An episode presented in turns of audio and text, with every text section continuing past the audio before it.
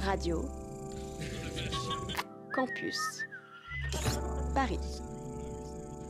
Il est 20h. C'est pas grave, on est pas là pour se polir. Il y a un rapport avec la pâté pour chien. C'est c'est le chat. Je suis, je suis, je suis. Bah je me poile, je me poile. Et mon poing dans ta gueule À celle de CRS, je préfère ta matraque. Mordez, Ah ouais léchez, Et alors, franchement, où est le mal, hein lapez, Pas cette semaine. frottez-vous. Un genre de tu préfères qui a mal tourné. Ici l'agent Johnson. Johnson Non, pas lui, l'autre. bronzait. se rasait. Je suis pas une crème anglaise Merde quoi. International, toujours pas de guerre entre la Belgique et la Nouvelle-Zélande. Chablis Hebdo, c'est tous les vendredis à 19h sur Radio Campus Paris. Vous écoutez Radio Campus Paris 93.9 FM, 17h30, 5h30.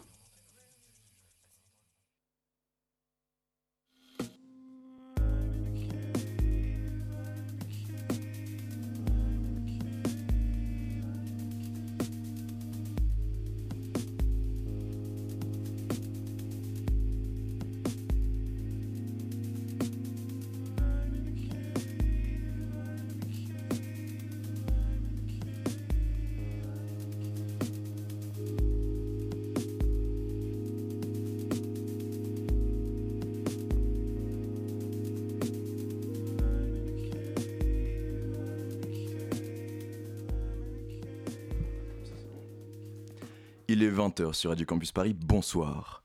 Vous venez sûrement de rentrer chez vous. Vous vous êtes enfoncé dans le canapé et là, vous allez devoir partir en soirée. Et oui, vendredi soir l'oblige. Mais avant, peut-être que vous vouliez prendre 58 minutes pour plonger dans l'histoire contemporaine et discuter d'actualité?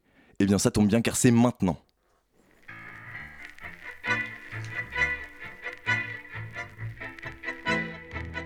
Celui qui ne consent pas à la rupture, celui-là, il ne peut pas être adhérent du Parti socialiste. Cet adversaire, c'est le monde de la finance. There is no such thing as public money. There is only taxpayers' money.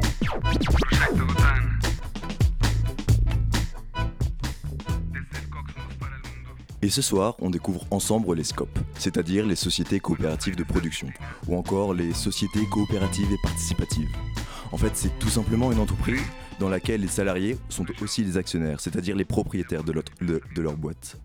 Mais comme toujours, et parce que cette émission serait bien malheureuse sans lui, j'accueille mon co-animateur Antonin Hamburger. Salut Sylvain. Et en fin d'émission, salut, et en fin d'émission, après notre entretien habituel, Gabrielle viendra pour une chronique sur un sujet qu'elle ne souhaite pas nous révéler, pas nous révéler maintenant en tout cas. Et pour parler du thème du jour, on aura avec nous Maxime Kijou, socio- sociologue, auteur de l'ouvrage Adieu au patronat, lutte et gestion ouvrière dans une usine reprise en coopérative paru en 2018 aux éditions du Croquant. Puis en seconde partie, Rim Idri, salariée coopératrice de Scopti, une ancienne entreprise reprise en Scop par ses employés après 4 années de longue lutte avec leur ancien patron Unilever. Et comme vous le savez, nous aimons introduire notre émission en vous racontant une histoire. Et aujourd'hui, ce sera celle de l'IP et la première expé- expérience d'autogestion dans les années 70. Alors départ pour Besançon, c'est parti Ménagère, le progrès, mais je veux pas la pagaille. Le temps d'un plongeon Et puis c'est vrai aussi pour la sur Radio Campus Paris.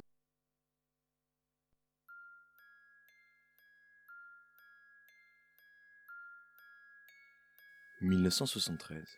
Nous sommes au lendemain des événements de mai 68, pendant lesquels les étudiants et les ouvriers ont lutté ensemble, se sont trouvés des causes communes, un monde commun pour lesquels se battre. Et même si ces événements ont été éphémères, les thèmes qui ont vu le jour ont longtemps marqué les esprits. L'idéal de l'autogestion, par exemple, a pris une place centrale dans le mouvement émancipateur de ces années-là.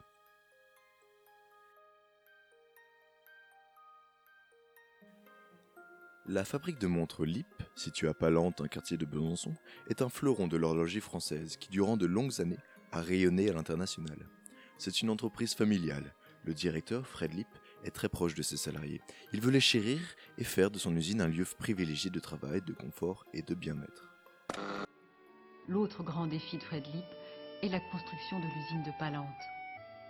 Un parc de 10 hectares, des passerelles entre les bâtiments, des ateliers baignés de lumière.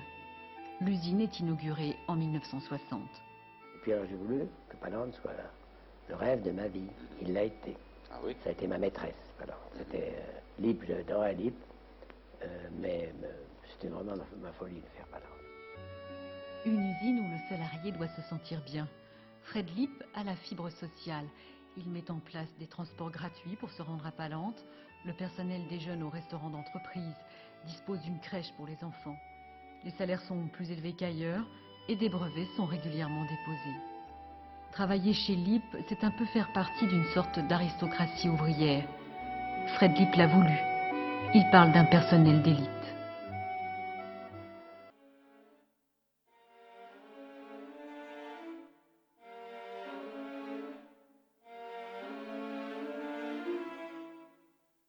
Mais dans la mondialisation de l'après-guerre, la concurrence se fait rude. Les montres américaines et japonaises à quartz se vendent bien moins cher. Dans les années 60, Lip perd de son prestige. Fred Lipman commence par céder un tiers de son capital à Ebosch SA, l'horloger suisse, le même qui plus tard deviendra le groupe de la célèbre marque Swatch. En 1971, Fred Lip est remercié de la direction de l'entreprise par le conseil d'administration. Entre la nouvelle direction et les salariés, le courant ne passe plus aussi bien. En 73, l'année où débute notre récit, Lip doit déposer son bilan. Déjà, les salariés n'entendent pas se laisser faire. Un comité d'action se met en place et décide une grève particulière. Le but n'est pas d'arrêter totalement l'activité, mais de la ralentir. Il est décidé de faire une pause de 10 minutes toutes les heures. La grève du zèle, comme nous dirions aujourd'hui. Mais est-ce que cela suffira à décider la direction à ouvrir le dialogue? Deux mois plus tard, les salariés de l'usine de Palante se rendent compte du contraire il découvre qu'un vaste plan de licenciement a été orchestré au sein du conseil de direction. Sur les 1113 postes, 80 seront supprimés. Et ça ne passe pas. À cette date, la prospérité n'a pas encore connu de véritables obstacles et un tel licenciement semble inimaginable ou incongru. Et oui, car faut-il le rappeler Nous nous trouvons encore dans la période des Trente Glorieuses.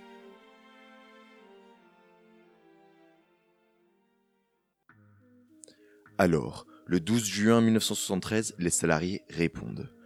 Après la séquestration d'un membre du conseil d'administration, la grève se change en une occupation de l'usine. L'usine occupée est ouverte au public, mais surtout, le stock de montres est confisqué et caché par les ouvriers. Il est ensuite vendu à la sauvage, engendrant un chiffre d'affaires record.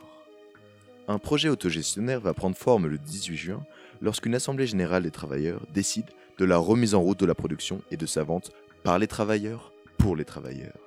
Le slogan C'est possible, on fabrique, on vend et on se paie est né. Le 2 août, les travailleurs se distribuent leur première paye ouvrière. L'usine devient alors véritablement un lieu de vie, un lieu de démocratie ouvrière qui fait vibrer toute la France militante. Mais malheureusement, elle sera de courte durée. Dans la nuit du 14 au 15 août, les CRS expulsent les travailleurs de l'usine et signent la fin de l'occupation. Euh, on a donc euh, défilé dans Besançon en disant Aidez-nous, on vient euh, de nous évacuer. La meilleure réponse qu'on ait pu faire à Charbonnel, c'est cette manifestation présente. Le pouvoir espérait nous mettre à genoux, simplement en occupant l'usine. Mais ce qu'il ne sait pas, ce sacré pouvoir, que l'usine est là où sont les travailleurs. C'est pas des murs, l'usine, c'est d'abord des travailleurs. Les ouvriers n'en démordent pas et les actions collectives vont alors avoir lieu en dehors de l'entreprise. Plusieurs manifestations ont lieu en soutien aux ouvriers de l'IP. Le 29 septembre, elles atteindront leur paroxysme. Ce ne sont pas moins de 100 000 personnes qui marchent à Besançon. Michel Rocard, alors au Parti Socialiste Unifié, parti de gauche radical en marge du PS, y prendra part. C'est ce même Michel Rocard qui désignera Claude Neuschwander, lui aussi membre du PSU, comme directeur de l'IP. En face, le gouvernement est cependant de plus en plus hostile à l'occupation de l'usine. Claude Neuschwander doit trouver un compromis. D'un côté, il faut entrer dans des négociations entre syndicats et financeurs, et de l'autre, il s'agit de diriger l'IP en cherchant à s'éloigner d'une gouvernance capitaliste de l'entreprise. Autrement dit, à diriger sans abandonner l'autogestion. Et il y parviendra. Le 29 janvier 1974 est le jour de la reprise, car en échange de la restitution de matériel, de documents et de montres, l'ensemble des salariés ont accepté et sont réengagés. La grève peut donc prendre fin.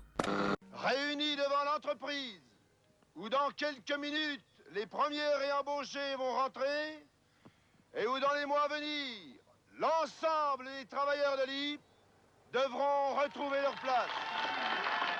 Aussi pour nous, la lutte n'est pas terminée, car aujourd'hui, plus nombreux sont ceux qui ne franchiront pas la grille. Aussi ce matin, nous sommes ici pour signer le pacte qui nous lie. Nous lutterons tous ensemble jusqu'à ce que le dernier ait franchi cette grille. Néanmoins, la reprise de l'activité sera de courte durée. Claude Neuschwander aura tenté jusqu'en février 76 de diriger l'IP dans l'esprit de mai 68. Mais Valéry Giscard d'Estaing, arrivé au pouvoir entre-temps, n'a pas apprécié la rébellion des ouvriers face au licenciement, qui s'avère de plus en plus régulier dans le contexte de la crise pétrolière. Renault, par exemple, qui était à cette époque nationalisé, décide de couper du jour au lendemain ses commandes à l'IP. La revanche est en marche, l'IP va être soumise à une destruction organisée.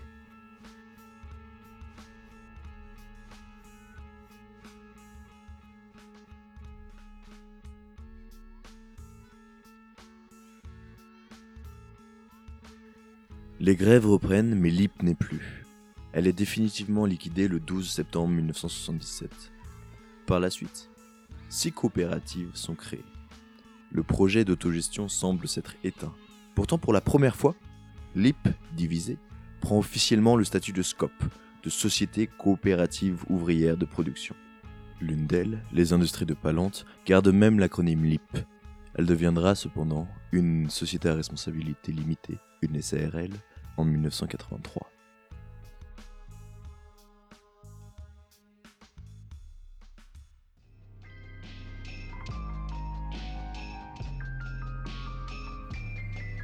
Si l'IP n'est plus, l'usine de Palante ainsi que ses employés demeurent, tout du moins quelques années. Et les montres continuent d'être fabriquées. Plus encore, le choix a été fait de créer des sociétés coopératives ouvrières de production des SCOP. Et cela va nous permettre de nous poser une question. Qu'est-ce qu'une société coopérative de production? Certains considèrent les SCOP comme la réalisation pratique de l'idéal autogestionnaire. Alors qu'en est-il? Voici leur histoire.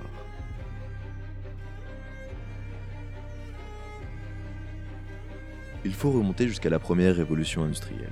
Oui, cette révolution qui s'est fondée sur l'extraction du charbon. D'effrayantes mines avalaient jour et nuit des milliers de corons qui frappaient la houille dans des conditions de travail déplorables et pour de lointains actionnaires de grandes compagnies minières. Voici ce que Zola peignait dans Germinal, paru en 1885. La température montait jusqu'à 35 degrés. L'air ne circulait pas. L'étouffement à la longue devenait mortel. Il avait dû, pour voir clair, fixer sa lampe à un clou près de sa tête, et cette lampe, qui chauffait son crâne, achevait de lui brûler le sang. Mais son supplice s'aggravait surtout de l'humidité. La roche au-dessus de lui, à quelques centimètres de son visage, ruisselait d'eau, de grosses gouttes continues et rapides tombant sur une sorte de rythme entêté, toujours à la même place. Il avait beau tordre le cou, renverser la nuque, elle battait sa face, s'écrasait, claquait sans relâche. Au bout d'un quart d'heure, il était trempé, couvert de sueur lui-même, fumant d'une chaude buée de lessive. Ce matin-là, une goutte, s'acharnait dans son œil, le faisait jurer. Il ne voulait pourtant pas lâcher son havage, et il donnait de grands coups qui le secouaient violemment entre les deux roches, ainsi qu'un puceron pris entre deux feuillets d'un livre, sous la menace d'un aplatissement complet.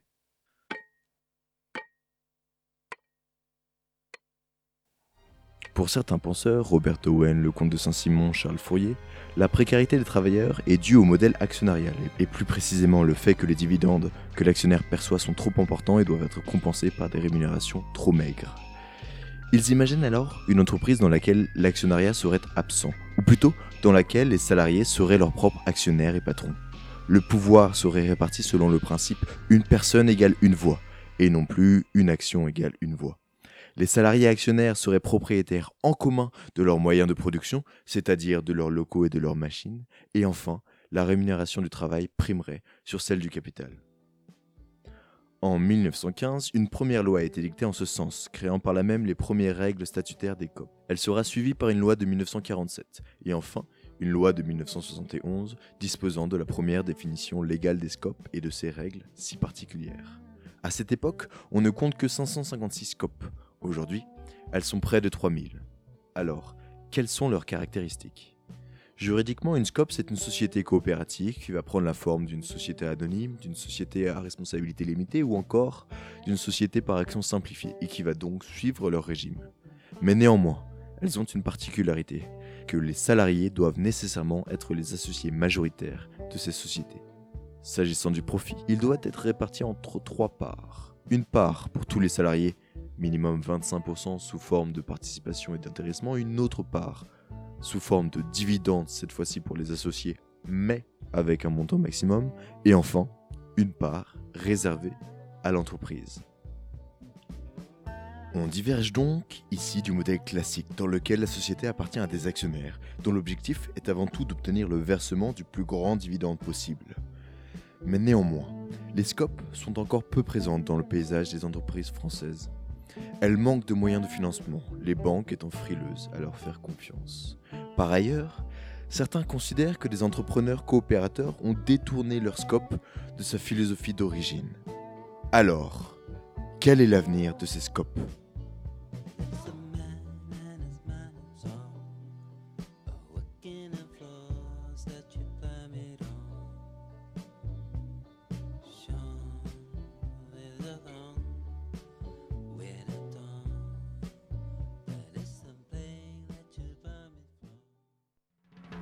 Je le prendrai, mais je veux pas la pagaille. Le temps d'un plongeon Et bien c'est vrai aussi pour la sur Radio Campus Paris.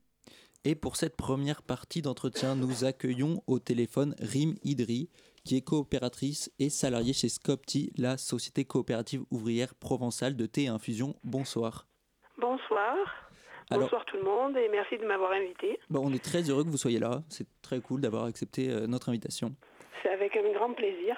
Alors- si on peut raconter notre histoire, il n'y a pas de souci. Eh bien, c'est ce qu'on va faire. Euh, donc vous, vous avez participé et lutté euh, pour la création de, de, de Scopti. Euh, J'imagine que vous étiez avant ça salarié de Fralib. Oui. Ben, j'ai été, oui, salarié de Fralib depuis, puisque j'ai été en intérim depuis 2001 jusqu'en 2008. En 2008, j'ai été embauchée en, en CDI. Et malheureusement, en 2010, la société Fralib, euh, euh, qui était une unité d'Unilever, ben, Unilever a annoncé la fermeture en septembre 2010. D'accord. Donc j'ai eu un CDI de deux ans. Et donc, suite à cette annonce, eh ben, on s'est engagé dans une lutte qui a duré 1336 jours, exactement. Qui est la marque de thé que vous avez créée aussi. Voilà, pour, rappeler notre histoire, puisque euh, ça fait partie de nous. Donc, on a voulu euh, créer cette marque-là. Et suite à cette lutte, nous, avons, euh, nous sommes arrivés à, créer notre SCOP, qui est SCOPTI, donc Société coopérative ouvrière de thé et d'infusion. Nous sommes 58 coopérateurs aujourd'hui, avec notre association qui est Fra Liberté, qui est la 59e coopératrice, et nous sommes aujourd'hui 42 salariés. Donc nous sommes installés dans le sud de la France, euh, à 14 km de Marseille et à 10 km de Cassis. Donc euh, nous sommes, euh, c'est une, une usine de 11 000 mètres carrés. Donc euh, c'est une grosse industrie. euh, et C'était la cette même taille lutte, euh, en, quand c'était pour Fralib? Comment? L'usine faisait la même taille euh, Ah oui, oui, oui, nous avons gardé, euh, nous, nous avons gardé l'unité de production. Nous- notre, euh, notre lutte, justement, c'était pour garder le, le, le site et ne pas sortir du site et qu'aucun, euh, aucune machine ne sorte du site. Donc nous avons occupé notre site pendant 1336 jours. Vous, vous- Nous avons lutté syndicalement, mais aussi juridiquement en parallèle. Et en même temps, nous avons euh, fait, euh, le syndicat CGT à l'époque a proposé une alternative à la fermeture, c'est-à-dire le projet de SCOP, notre coopérative. Donc euh, nous avons travaillé sur ce projet et- qui aujourd'hui a vu le jour depuis 2014. Donc ça a été une lutte longue et, et âpre. Est-ce que vous pourriez un raconter mondial. un petit peu comment ça s'est passé? Alors comment ça s'est passé? Eh ben, euh, Lors de l'annonce de la fermeture, les délégués syndicaux ont été euh, convoqués à un CE extraordinaire. Et suite à ce CE extraordinaire, le 28 septembre, ben, la, société Unilever annonce la fermeture de ce site en, en disant que le site est l'un des sites les moins rentables de, de thé, puisqu'Unilever avait quatre sites. Euh, un site en France, un site en Belgique et un site en Pologne et un site en Angleterre. Et en disant que celui de France était le moins rentable. Mais euh, nos experts à l'époque connaissaient euh, Fralib depuis une trentaine d'années, donc euh, savaient les chiffres et connaissaient. Donc nous, nous sommes arrivés à démonter l'argument de, de la non-rentabilité de ce site. Qui étaient ces experts? C'est les experts de Projexa. D'accord, c'est une. C'est un cabinet de- d'expertise qui était affilié au CE, puisque le- à l'époque, les CE avaient une, euh, les œuvres sociales, mais aussi euh, la connaissance de l'entreprise et des, euh, l'ana- l'analyse économique. Et dans le syndicat, à l'époque à Fralib, le syndicat et le CE avaient plutôt opté à, à plus se baser sur la connaissance économique de la société dans laquelle nous travaillons. Donc ces experts travaillaient depuis une trentaine d'années sur euh, les progressions des chiffres euh, de la société Fralib. Donc euh, on avait une maîtrise, le syndicat et le CE avaient une maîtrise de, de l'entreprise au niveau économique. Donc on connaissait très très bien l'entreprise et que l'entreprise n'était pas justement en, en perte de vitesse financièrement, au contraire. Donc voilà. Et suite à cette euh, démonstration aux salariés que, à l'époque, euh, cette annonce de fermeture n'était pas. euh, lorsque les salariés ont compris que c'était pas une raison économique, parce que au contraire, on aurait aimé avoir les problèmes d'Unilever à l'époque, parce que c'est un, groupe- un groupe archi milliardaire, quoi. Donc les salariés, à partir du moment où ils ont compris que c'était eux encore qui devaient payer la- l'addition, ben, se sont mis en, en marche de bataille et on a décidé de, de se battre et de ne pas se laisser faire. Est-ce qu'il y avait un historique euh, de, lutte dans, Afralib? Oui, oui, oui. Parce que le site de Gémenos, justement, est un site qui a été composé par euh, deux fermetures. L'usine du Havre, l'unité du Havre et l'unité de, Marseille. Et euh, ce site-là qui est à Gémenos était justement la combinaison de ces- de ces deux sites. Et à l'époque, Unilever avait vendu aux salariés qui étaient délocalisés du Havre à Gémenos et ceux de Marseille à Gémenos, comme quoi ça serait euh, le site européen d'Unilever et qu'il n'y aurait aucun problème et qui finirait leur retraite tranquillement dans ce site. Donc vous avez 50 familles qui sont parties du Havre pour euh, venir à Gémenos et vous avez une quarantaine à peu près pareil de Marseille qui sont arrivés à, à Gémenos. Et 20 ans après, on leur annonce euh, la fermeture.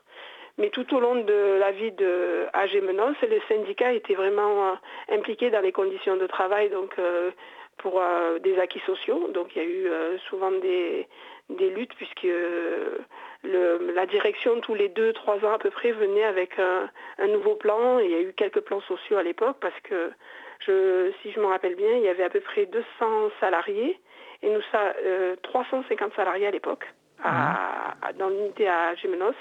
Et du coup, on est arrivé à la, la fin euh, en 2010, on était 182 avec les, les deux dirigeants. Donc vous avez déjà des, des plans sociaux qui se sont qui se sont passés au fur et à mesure du temps, D'accord. depuis euh, 1989 à, à 2010. Et donc au moment euh, où euh, le, le Unilever a voulu, euh, a voulu euh, genre, supprimer l'entreprise, euh, vous avez refusé, vous, êtes- vous avez décidé de vous mettre en Ben, stop. justement, comme a- moi je sais que je suis une des plus jeunes, qui a été, puisque j'avais été embauchée en 2008, donc, et je voyais mes camarades et collègues de travail me raconter leur délocalisation du Havre et ceux de Marseille. D'accord. Mais euh, comment vous dire, euh, lorsque vous avez déjà été délocalisé une fois, pour ceux du Havre par exemple, 1000 km, ils viennent vous expliquer une deuxième fois que vous allez être, euh, vous avez des possibilités d'être reclassé ailleurs, et là ils nous offraient des, des, pla- des, hum, un reclassement en Pologne, par exemple. On a eu des propositions pour aller en Pologne. Mais là, les salariés, ça passe pas, quoi. Parce qu'à un moment donné, ils, ils se disent, euh, mais vont nous- c'est, ça, pas, ça ni queue ni tête. Donc euh, les, les salariés, à un moment donné, ils en ont marre et ils se mettent, ils se mettent à se battre, quoi, et à ne pas accepter la fatalité, parce qu'il n'y a pas de fatalité. Et, euh, Aujourd'hui, nous sommes la preuve qu'il n'y a pas de fatalité, puisqu'on a, nous avons recréé la SCOP et nous avons et nous travaillons toujours dans les, mê- sur les mêmes machines et au même endroit. Donc, euh, nous sommes la preuve que c'est possible. Mais il faut juste euh, avoir la volonté de se battre. Euh, parce que c'est difficile, les reprises de Scope, c'est assez minoritaire dans, dans l'ensemble des créations de Scope. Euh, comment vous avez réussi à trouver les, les financements nécessaires? Bah, lorsque nous sommes battus, justement, nous sommes battus pendant quatre ans. et nous sommes battus justement pour la sauvegarde des emplois. Et suite à cette bataille euh, longue, euh, nous sommes arrivés à amener Unilever à, à, euh, suite à notre bataille, donc nous avons gagné un, accord de fin de conflit le 26 mai 2014. Et dans cet accord de fin de conflit, on a eu une enveloppe de 20 millions d'euros. Cette, euh, euh, enveloppe se compose de 7 millions d'euros de machines qu'il y avait dans l'entreprise, dans le site, sur le site. Donc c'est la, le- le- la valeur fiscale de ces machines. Vous aviez très- euh, 3 millions qui étaient pour l'investissement dans l'entreprise, donc pour la création de la, de SCOP. Et nous étions 76 à lutter. Et chacun avait 20 000 euros. Unilever mettait 20 000 euros sur les, pour les 76 pour, euh, pour la création de la SCOP. Ok. Euh, donc, ça Donc fait- ça faisait les, les 3 millions d'euros, si vous voulez. Les 76, 20 000 euros, ça a fait les 3 millions. Et le reste, c'était nos indemnités, puisque nous étions 76 à lutter, nos indemnités de préjudice. Donc nous avions à l'époque touché chacun 100 000 euros. Et aujourd'hui, euh, donc ça fait presque six ans que Scopti existe. Comment ça se passe à, à l'intérieur de l'entreprise, surtout sur l'aspect euh, démocratique? Euh, À quel point on peut dire qu'il y a une participation C'est des- sûr qu'il n'y a rien à voir avec, avec, lorsqu'on est salarié d'une entreprise lambda et qu'on devient coopérateur, ben, votre vie change, même la vie de, en tant que salarié change, puisque le coopérateur, le salarié passe de, de à- lorsqu'on est salarié dans une entreprise normale, on est juste euh, exécutant. Tandis que dans une coopérative, dans la nôtre, euh, chaque coopérateur est salarié et donc a une voix et toutes les décisions importantes de la société qui, qui, euh, sont prises en assemblée générale. D'accord. Donc le, le salarié a la casquette de décideur et d'exécutant en même temps, puisque les décisions prises en assemblée générale par, toutes les, par tous les coopérateurs doivent être exécutées par l'ensemble des salariés. Donc il n'y a rien à voir, c'est euh, un, changement de, vie total, puis vous n'avez pas la même euh, euh, vue du travail, puisque vous travaillez, j'allais dire, pour vous, donc tout ce que vous faites, vous en prenez plus conscience, puis vous vous responsabilisez plus, moi je pense, parce que je, en parlant pour moi, pour moi maintenant, lorsque je rentre chez moi, je ne mets pas ma casquette de salarié, elle est toujours avec moi. Parce que c'est ma, c'est notre entreprise, et, euh, on s'est battu pour, donc on a envie qu'elle réussisse, donc euh, on met plus de cœur à l'ouvrage, on va dire.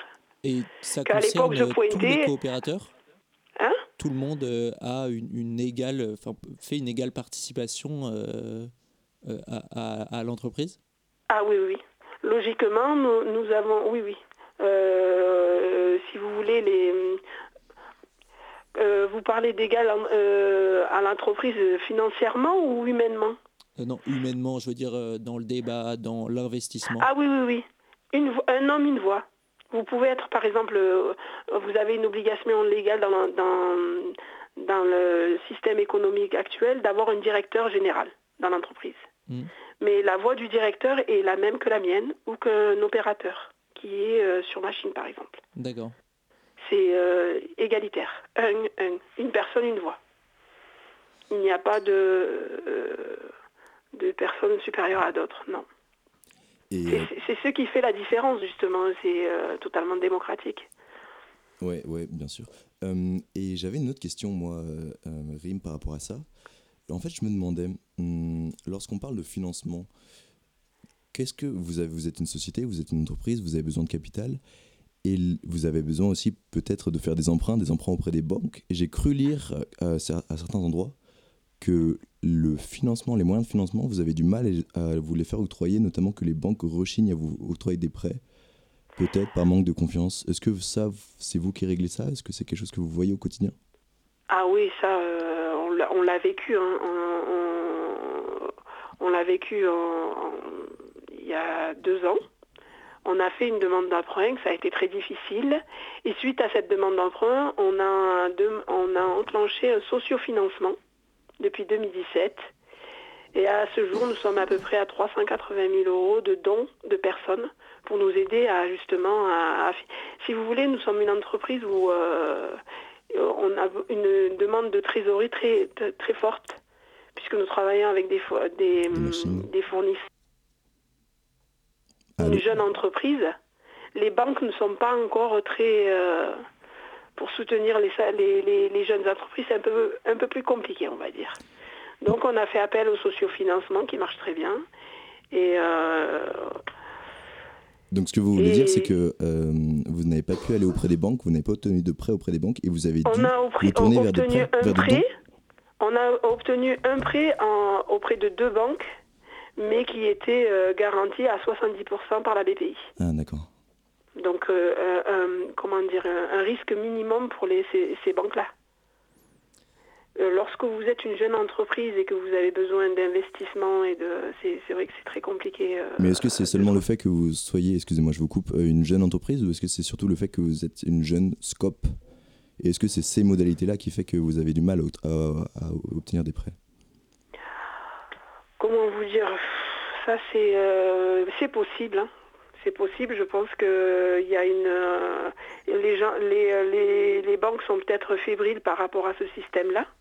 Mais euh, on voit bien qu'il y a quelques scopes euh, aujourd'hui qui.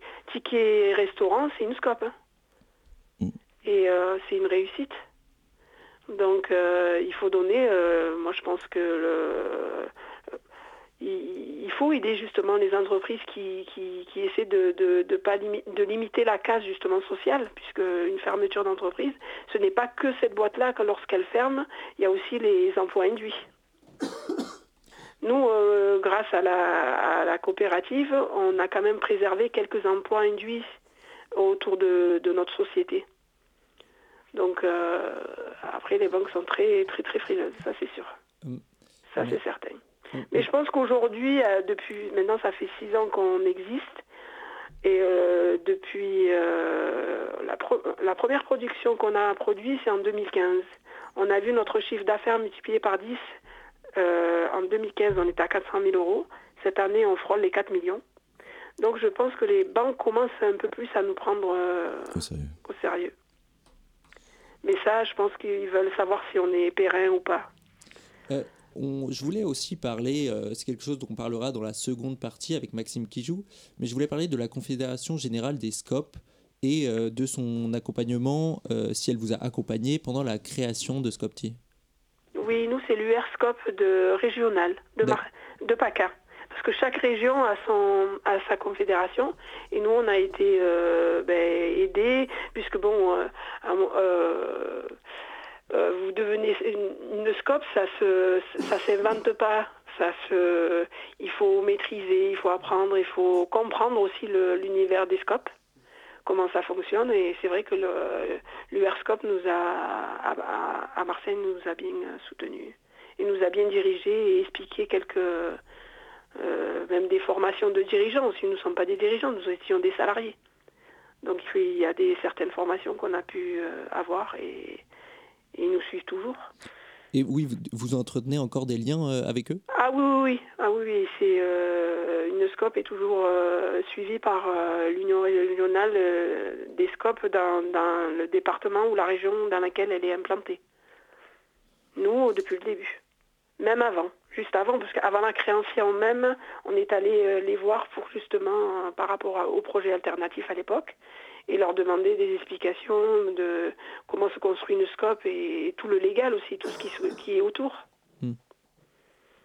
D'accord, bah, merci beaucoup euh, pour cet entretien. On va devoir euh, le, le terminer parce qu'on a un temps limité. Et, euh, je- merci beaucoup, c'était très sympa de vous avoir ici. Super, donc ben, écoutez, quand vous voulez, il n'y a pas de souci. Si Ça jamais, peut- euh, si jamais des gens veulent euh, passer par Gémenos, eh bien euh, qu'ils passent à Scopti. Il y a notre e-boutique, donc il suffit d'aller sur 1336 et vous avez le e-boutique. C'est vrai, j'étais allé voir. J'en ai pas encore commandé, mais j'étais allé voir. Eh bien, merci beaucoup. Voilà. Il faut juste Merci préciser que vous beaucoup. faites des thés euh, naturels avec votre marque 1336. Voilà. Merci beaucoup. Au revoir, au revoir. Au revoir. Et nous passons directement à la seconde partie euh, de notre émission avec Maxime qui joue mais euh, d'abord une petite musique, euh, Sylvain.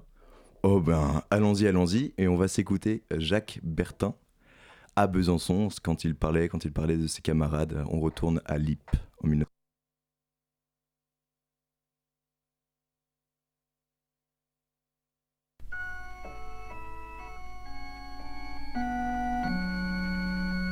À Besançon cette année-là, un millier d'hommes et de femmes se sont levés.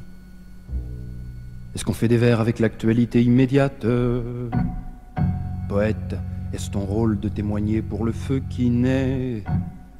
Est-ce qu'on peut écrire des chansons sur ces femmes qui se sont mises en dimanche pendant huit mois parce qu'il fallait montrer qu'on était des gens respectables et que la grève, ce n'est pas le laisser aller, mais la rigueur. Tu fais donc des vers avec la dignité des autres, poète depuis ta chambre parmi tes bouquins. Est-ce qu'il est digne de saluer la classe ouvrière? De loin quand peut-être tes vers elle n'y comprendra rien Il va bien falloir s'y résoudre. L'étincelle, ce n'est pas moi. Je vais de ville en ville, je porte le feu, je suis le sang. Ô jeunes femmes qui descendiez sur Besançon cette année-là vers le mois d'août en portant comme un sacrifice vos clameurs, car c'était la première fois que vous aviez un peu peur. Je reste au bord de vous, timide, n'osant rien faire. Est-ce qu'on peut faire des vers avec la gravité de vos gestes? Et votre honneur Vous êtes mis debout Soudain vous étiez devenu l'espoir du monde, l'espoir du monde, vous, petite dame coquette et sans histoire, sans passion. Le premier jour, l'un de vous a dit la grève sera longue, c'est avec les pieds dans la neige que nous finirons. C'est donc facile de faire des vers sur le courage et sur la peur. On fait des vers avec l'espoir, avec la vie, avec les ongles qui s'accrochent au réel, avec des mots qui m'ont été soufflés cet hiver à Besançon, parce que le vent souffle dans le dos du poète et le crible de mots qui ne lui appartiennent pas. ménagère, euh, le progrès, mais je veux pas la pagaille. Le temps d'un plongeon Et c'est vrai aussi pour la sur Radio Campus Paris. Dans les studios, avec nous pour ce second entretien, on accueille Maxime Kijou. Bonsoir. Bonsoir. Alors, vous êtes sociologue, chercheur au CNRS et membre du laboratoire interdisciplinaire de sociologie économique. Euh, Vous avez écrit un livre Adieu au patronat, lutte et gestion ouvrière dans une usine reprise en coopérative, paru en 2018 aux éditions du Croquant. Et ce livre est tiré d'une enquête sociologique que vous avez réalisée sur une scope qui s'appelle Hélio Corbeil. Donc, euh, pour, faire cette enquête euh, sociologique, vous avez utilisé une méthode qui s'appelle l'observation participante, si je ne me trompe pas. Alors, bon, euh, bonsoir, merci de, cette invitation. Euh, en, fait, une observation participante, c'est une méthode qui est en fait assez ancienne en sociologie et sur laquelle en fait euh, on peut en fait discuter de la nature de cette méthode. Moi, je n'utiliserai pas ce terme-là parce que euh, j'ai pas participé directement à la, à la production en fait de l'entreprise. J'ai simplement réussi à négocier euh, une espèce de stage en fait au sein de l'entreprise. Donc euh, j'avais un bureau et j'avais la possibilité en fait d'assister aux réunions, d'aller discuter avec les gens qui étaient sur les rotatives, parce que c'est une, imprimerie en fait, et euh, d'avoir en fait la mission qu'on m'avait confiée, c'était d'essayer de d'améliorer la communication entre la nouvelle direction et le reste de l'entreprise. Donc une observation certes participante. S'il y a des puristes de sociologie qui nous écoutent, je suis pas sûr que le terme convienne en fait. Vous n'étiez pas coopérateur du coup? Ah non, pas du tout. Moi, je suis, j'ai jamais été euh, actionnaire de l'entreprise. Je me suis présenté à l'entreprise pour leur dire que je voulais faire une enquête sur cette entreprise, et ils m'ont accepté pendant euh, une vingtaine de semaines pour le temps de, de- de cette enquête et de d'améliorer en fait euh, la communication au sein de, ce- de cette entreprise. Et comment ça a été reçu, votre démarche d'enquête dans l'entreprise et, et chez les salariés? Euh, assez bien en fait, parce qu'ils venaient juste de reprendre leur entreprise. Ça faisait 3-4 mois qu'ils avaient repris leur, euh, leur, leur- entreprise. Euh, moi, je venais de 2-3 ans avant de finir ma thèse déjà sur des reprises d'entreprise en Argentine. Et du coup, ils ont tout de suite vu en fait le, l'intérêt d'avoir quelqu'un qui connaissait un peu euh, ces situations-là, euh, les problématiques. Ils avaient beaucoup de problématiques de, de, voilà, de, de, faire passer en fait les certaines décisions euh, auprès de la base, surtout euh, de, de, faire comprendre que le fait d'appartenir à une entreprise euh, coopérative, c'était pas de décider sur tout. Ça, il y avait vraiment euh, d'énormes malentendus qui sont des malentendus assez fréquents en fait dans les reprises d'entreprise où euh, chacun euh, étant devenu actionnaire, coopérateur de l'entreprise, s'imagine pouvoir décider sur tout alors que en fait c'est pas possible tout simplement techniquement Mm. de faire euh, voter euh, par exemple si une entreprise de 100 personnes faire voter 100 personnes sur toutes les décisions de l'entreprise c'est techniquement et même c'est pas forcément une bonne chose quoi finalement Euh, dans les créations de scope, euh, je l'ai dit tout à l'heure, la représentation c'est c'est assez rare. Euh, Est-ce que vous pour- pourriez raconter assez rapidement le processus qui a amené Hélio Corbeil à se constituer en scope, peut-être depuis euh, la période de l'âge d'or de l'entreprise? Alors rapidement, euh, parce que c'est Helio Corbeil, c'est pour, euh, pour resituer, c'est une entreprise qui fabrique euh, des magazines de télévision et qui est située, comme son nom l'indique, à Corbeil-Essonnes, donc à une trentaine de kilomètres au sud de, Paris. Euh, c'est une entreprise qui est bicentenaire, qui, est, qui naît dans les soubresauts de la Révolution française, qui pendant très longtemps en fait a fait divers euh, travaux d'impression et qui s'est spécialisée à partir des années euh, 60-70 sur l'impression de, de magazines de télévision. Euh, c'est une entreprise qui a connu différentes euh, séquences de crises, de reprises, bah, pas de reprises, mais de reprises par un patron traditionnel, Mm. et qui, dans les années 90, en pleine financiarisation de l'économie française, en tout cas euh, à ses débuts, euh, est en fait sous pavillon du plus grand leader de, de presse mondiale qui était euh, Hachette à l'époque, et qui décide en fait de se recentrer sur son cœur de métier, qui est l'édition, et donc qui abandonne tous un- de- des pans importants en fait de, de sa production, donc de la production de, de magazines papier. Euh, ils sont repris ensuite au début des années 2000 euh, par le principal concurrent mondial d'Hachette, qui est une entreprise canadienne. Et de là, on rentre vraiment de ce qu'on connaît principalement aujourd'hui des grands groupes, euh, des grands groupes, euh, des grandes multinationales par exemple, avec cette idée de pas forcément développer l'activité de l'entreprise, mais de faire de l'argent en fait sur des gains de ce qu'on appelle des gains de productivité, c'est-à-dire de raboter en fait sur les équipements et sur l'emploi. Donc euh, c'est ce que a mené cette entreprise canadienne pendant quelques années, sauf que en interne il y avait une grosse équipe syndicale extrêmement mobilisée. Euh, qui vont connaître en fait euh, un, qui, une- cette équipe va connaître en fait une configuration locale extrêmement particulière puisque leur- le principal client de l'entreprise euh, à partir de 2004 est le maire de l'entreprise qui est Serge Dassault. D'accord. Et le, le maire de la ville de, euh, Serge Dassault devient, alors devient maire dans les années 90, mais devient en fait achète, devient propriétaire de, du principe de l'entreprise qui est cliente principale de l'entreprise d'Hélio Corbeil. Alors, je ne sais pas si je suis très clair, Oui. mais euh, du coup, il se retrouve dans une configuration tout à fait particulière et en fait, il y a tout un ensemble de euh, de plans sociaux qui sont menés dans les années 2000 au prétexte que l'entreprise n'est plus rentable, un peu comme ce qu'on- le témoignage qu'on a écouté de, de Fralib juste avant. Euh, sauf que les délégués syndicaux vont se dire bah, c'est pas compliqué, le principal client c'est le maire, donc du coup on va les taper à la porte du maire et on va lui dire on va essayer d'obtenir des contrats, chose qu'ils vont euh, parvenir à faire.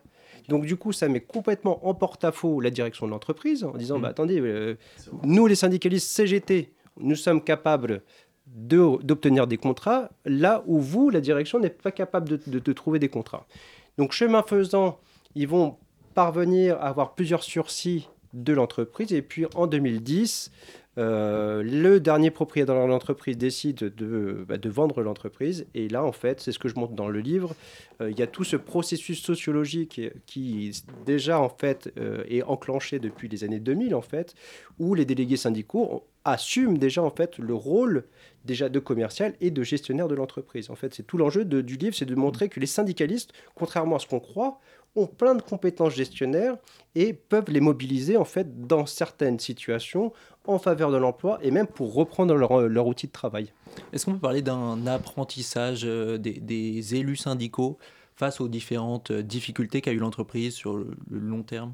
Bien sûr, mais en fait, ça, c'est des travaux. euh, il y a beaucoup de, de- de collègues en fait qui travaillent sur le syndicalisme. C'est des choses qui sont bien connues maintenant sur, euh, sur le monde syndical. C'est-à-dire que euh, les syndicalistes, en fait, ont développé euh, plein de compétences gestionnaires. Alors, euh, tout à l'heure, le, le- le témoignage de, de la camarade de, de Scopti l'a bien montré en disant, on par- elle parlait des experts. Alors les experts comptables sont des associés, des alliés des syndicalistes, mais les syndicalistes, en fait, au, au, au- au- fur et à mesure de leur expérience syndicale, acquièrent tout un ensemble de compétences qui vont des compétences gestionnaires, des compétences économiques, des compétences juridiques, qui vont permettre en fait, qui vont les professionnaliser et qui vont leur permettre finalement d'être, euh, de tenir tête dans un premier temps au patron et dans certains cas de défendre des projets alternatifs. D'accord. Et euh, au moment de la reprise en scope, ça leur a permis tout ce qu'ils ont appris avant euh, de justement reprendre la scope et de faire un petit peu les dirigeants? Absolument. Alors, dans le cas de, Corbeil-Essonne, c'est ce que je montre aussi dans le livre, c'est qu'ils non seulement ils possèdent tout un ensemble de compétences gestionnaires, juridiques et économiques qui vont leur permettre euh, de, de- savoir de quoi on parle quand on achète une entreprise, quand on cherche des, quand on va débaucher euh, des, des banques, etc. Mais surtout, ils ont des compétences politiques, c'est-à-dire qu'ils ont l'intelligence euh, justement d'aller euh, frapper à la porte euh, de, Serge Dassault, de lui mettre la pression, savoir qu'ils sont dans des configurations, on est, au moment des municipales, de mettre la pression sur Serge Dassault pour permettre en fait pour d'obtenir des contrats en fait dans le contexte de cette lutte. Donc c'est ce que j'essaye de, montrer. Non seulement ces, ces- syndicalistes possèdent des compétences, on va dire, de chefs d'entreprise, mais en plus ont des stratégies politiques qui vont leur permettre non seulement de reprendre leur entreprise, mais de défendre un autre modèle d'entreprise.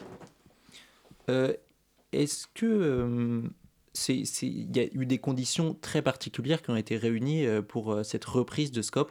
Est-ce que ça doit toujours être le cas Qui est le maire d'Assaut à côté? Je sais qu'aussi Manuel Valls a fait une intervention à l'Assemblée nationale à ce moment-là pour soutenir le projet? En l'état actuel, oui. En l'état actuel, euh, c'est euh, effectivement, euh, on- moi j'ai calculé, il y a eu une dizaine de reprises d'entreprises par les salariés en scope par an sur euh, environ 50 000 euh, entreprises qui sont liquidées. Donc on Mm. peut considérer légitimement que ce sont des cas rarissimes. Ouais. Euh, en l'état, alors il y a plein de facteurs qui expliquent ça. Il y a déjà la méconnaissance du système bah, de, des scopes. hein. Personne ne connaît ceci- les sociétés coopératives et participatives. Et les syndicalistes n'échappent pas en fait à ce phénomène. C'est-à-dire que pour beaucoup de syndicalistes, les scopes, c'est quelque chose qui sont, qui, qui- qui- qui- qui- qu'ils méconnaissent tout simplement. Mm. Ensuite, euh, il y a les tribunaux de commerce. Les tribunaux de commerce sont tenus en grande partie par des anciens chefs d'entreprise. C'est une juridiction très particulière. Les magistrats sont des anciens chefs d'entreprise qui sont à la retraite. Donc, quand un groupe de salariés se présente pour reprendre l'entreprise, on peut supposer, pas toujours, hein, ça dépend effectivement des magistrats, mais avoir une espèce de méfiance à l'égard d'un collectif de salariés et CGT dans certains des cas euh, euh, pour reprendre l'entreprise. Euh, Il y a une frilosité, on vous l'avait signalé à juste titre auprès de, de, de, de, de la, de la salarié, des salariés de Scopti des banques. Ça, c'est un gros problème euh, pour de nombreux scopes et pas forcément que pour des reprises. Donc tout ça fait que les reprises d'entreprises sont extrêmement rares. Euh, sont pas forcément soutenues parce que pour le mouvement coopératif, c'est quelque chose qui euh, n'est pas forcément valorisé. Ils veulent pas apparaître comme un peu la voiture balai du capitalisme. Donc, euh, c'est pas forcément non plus un modèle qui est défendu par le mouvement coopératif. Euh, donc, tout ça explique le faible nombre de reprises d'entreprises. Au début des années 80, les toutes premières années euh, du gouvernement Mitterrand, du premier gouvernement Mitterrand, on a tenté de relancer un peu euh, ce dispositif avec des effets pas forcément toujours convaincants.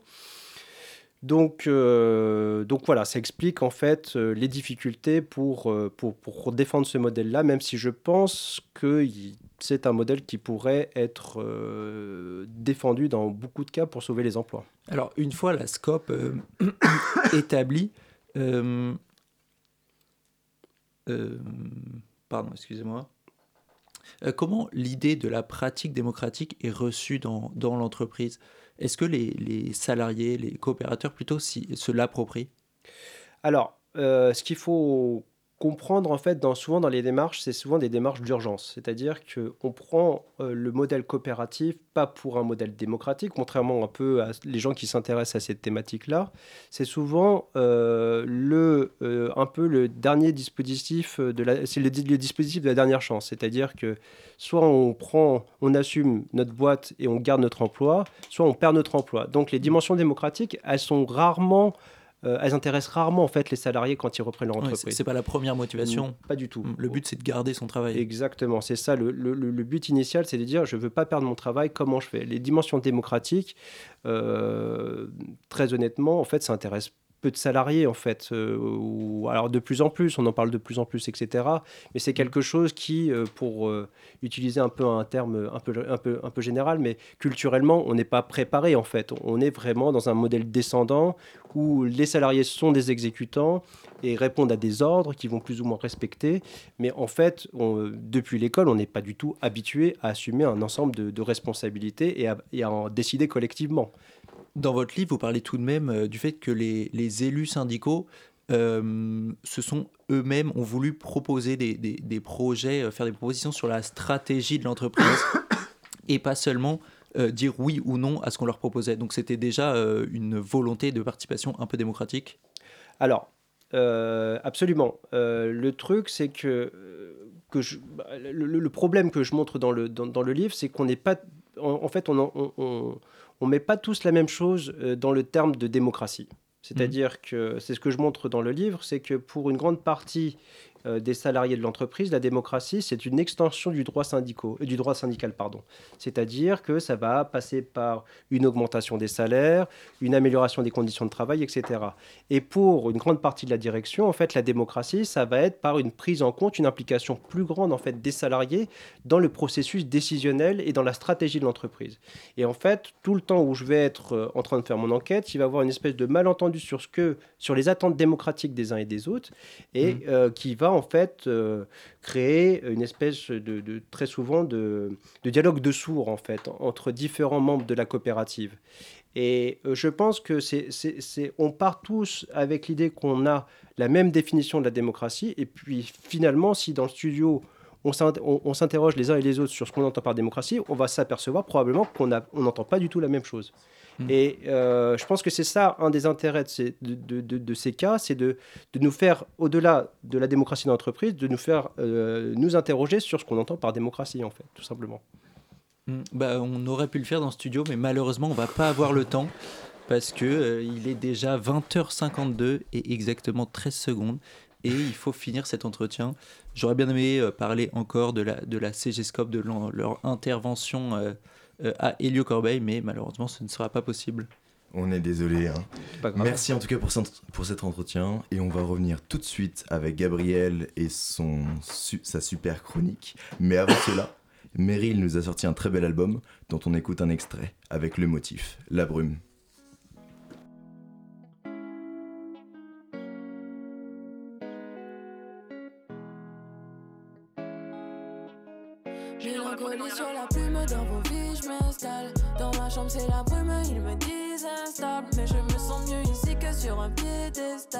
On n'aime pas pour de vrai quand on aime sur Insta. Oh, eh oh, dans tout ça, je m'oublie. J'en perds les mots, c'est que tout est fini. Alors j'appelle mon alter ego. Il ne reste que lui, tu comprendras mieux sur les raisons pourquoi je souris. Dehors, soleil rayonnant. Mais dans ma tête, c'est la brume. Pourquoi en faire des thunes Une vie, on en a qu'une. C'est la brume. Pourquoi en faire des thunes? Une vie, on en a qu'une. Je laisse couler l'encre sur un petit mouchoir. Redonne la peine des hommes sur l'instrumental. Je crois que je viens de la faire sourire et moi j'y victoire. Elle me donne un océan d'amour, je ne suis qu'un nénuphar. J'écoute du Cabrel, j'écoute du Niska. Un bonheur à l'infini, j'en veux deux, pardonne, est-ce que le chagrin s'efface? Dehors, soleil rayonnant. Mais dans ma tête, c'est la brume. Pourquoi en faire des thunes? Une vie, on en a qu'une. Dehors, soleil rayonnant. Alors, les grands hommes de la France. Le temps d'un plongeon Il y a eu Léon Blum, après Jean Jaurès, ensuite Mitterrand. sur Radio Campus Paris. C'était Meryl, La brume, et avec le motif. Alors, on t'écoute, on t'écoute Gabriel, de quoi tu, vas enfin nous parler Alors, un sujet on ne peut plus culturel pour changer un peu. De quoi je vais bien pouvoir vous parler Eh bien écoutez, je vais vous parler du salon du livre. Non, euh, ne fuyez pas, c'est pas aussi embêtant que ça en a l'air. Alors oui, de suite, on pense en effet aux grands auteurs qui vont se pavaner entre des rangées de livres que personne ne connaît. Alors oui, mais non. Si je vous conseille d'y aller en mars 2020, ce n'est pas parce que c'est fatigant. Mais ah ouais, mais bon, du coup, euh, c'est pour quoi faire? C'est justement pour casser les stéréotypes que je parle ici. Le salon du livre a des activités pour tous, que tu aimes lire ou non, que tu aimes les débats ou non. Si tu es un artiste, si tu es un auteur, si tu es un enfant, un jeune adulte, oui, le salon te correspond. Il y a des espaces spéciaux pour les débats, on peut rencontrer des illustrateurs, c'est quand même incroyable de pouvoir découvrir ces métiers en rapport avec la création, l'édition ou l'écriture. Tu peux découvrir de jeunes auteurs qui ne demandent qu'un public, tout comme des écrivains accomplis. On n'en est plus au temps où le salon du livre était uniquement pour les académiciens à la retraite qui débattaient avec d'autres grosses têtes sur des sujets qui ne t'attirent pas, euh, ni toi ni moi. Aujourd'hui, on débat sur des sujets qui nous tiennent à cœur, sur ce livre que tu as lu il y a longtemps, que tu as adoré, sur ce bouquin qui fait du tapage sans même qu'on sache vraiment pourquoi. Parce que oui, euh, te tenir informé de l'actualité littéraire t'ennuie un peu, et c'est vrai que les journaux et revues web, revues web vivantes ne sont pas les plus faciles à trouver. Au Salon du Livre, tu peux apprendre sur l'actualité dans un univers bienveillant d'échange. Les comics, polars ou mangas cohabitent. Ah ouais, mais, moi, et si je suis pas trop comique, si je suis pas trop manga, alors? Ça c'est rien, chaque genre littéraire a son propre espace d'entretien, de découverte, de discussion. Avec 250 conférences ou débats et 450 stands, on a quand même de quoi faire. Et euh, tu préfères pas les BD, toi? Parce que justement, le thème de l'année, c'est la bande dessinée. Alors il y aura des auteurs et des dessinateurs spécialisés qui t'expliqueront l'art de la BD et avec qui tu pourras débattre. Pour les plus jeunes, d'un autre côté, il y aura un jeu de piste avec des bandes dessinées à la clé. C'est quand même plutôt cool. Le Salon du Livre peut offrir une vraie ouverture sur le monde, jusqu'à 50 pays représentés dans leur littérature. Alors là, tu dis, oui, euh, mais concrètement, qu'est-ce que je vais y faire? Écoute-moi bien. Toi, tu es un fervent lecteur Fais-toi plaisir, parce que des auteurs viennent tous les ans pour des séances de dédicaces. Cette année, il y en a 3000. Euh, qui a dit que c'était un petit salon Il y aura le prix Nobel Oran Pamuk, mais aussi Bernard Werber, Amélie Nothomb ou Eric Emmanuel Schmitt. Et toi, tu veux rencontrer des gens qui aiment le même bouquin que toi? Mais les scènes d'échange et de débat littéraire sont faites pour ça.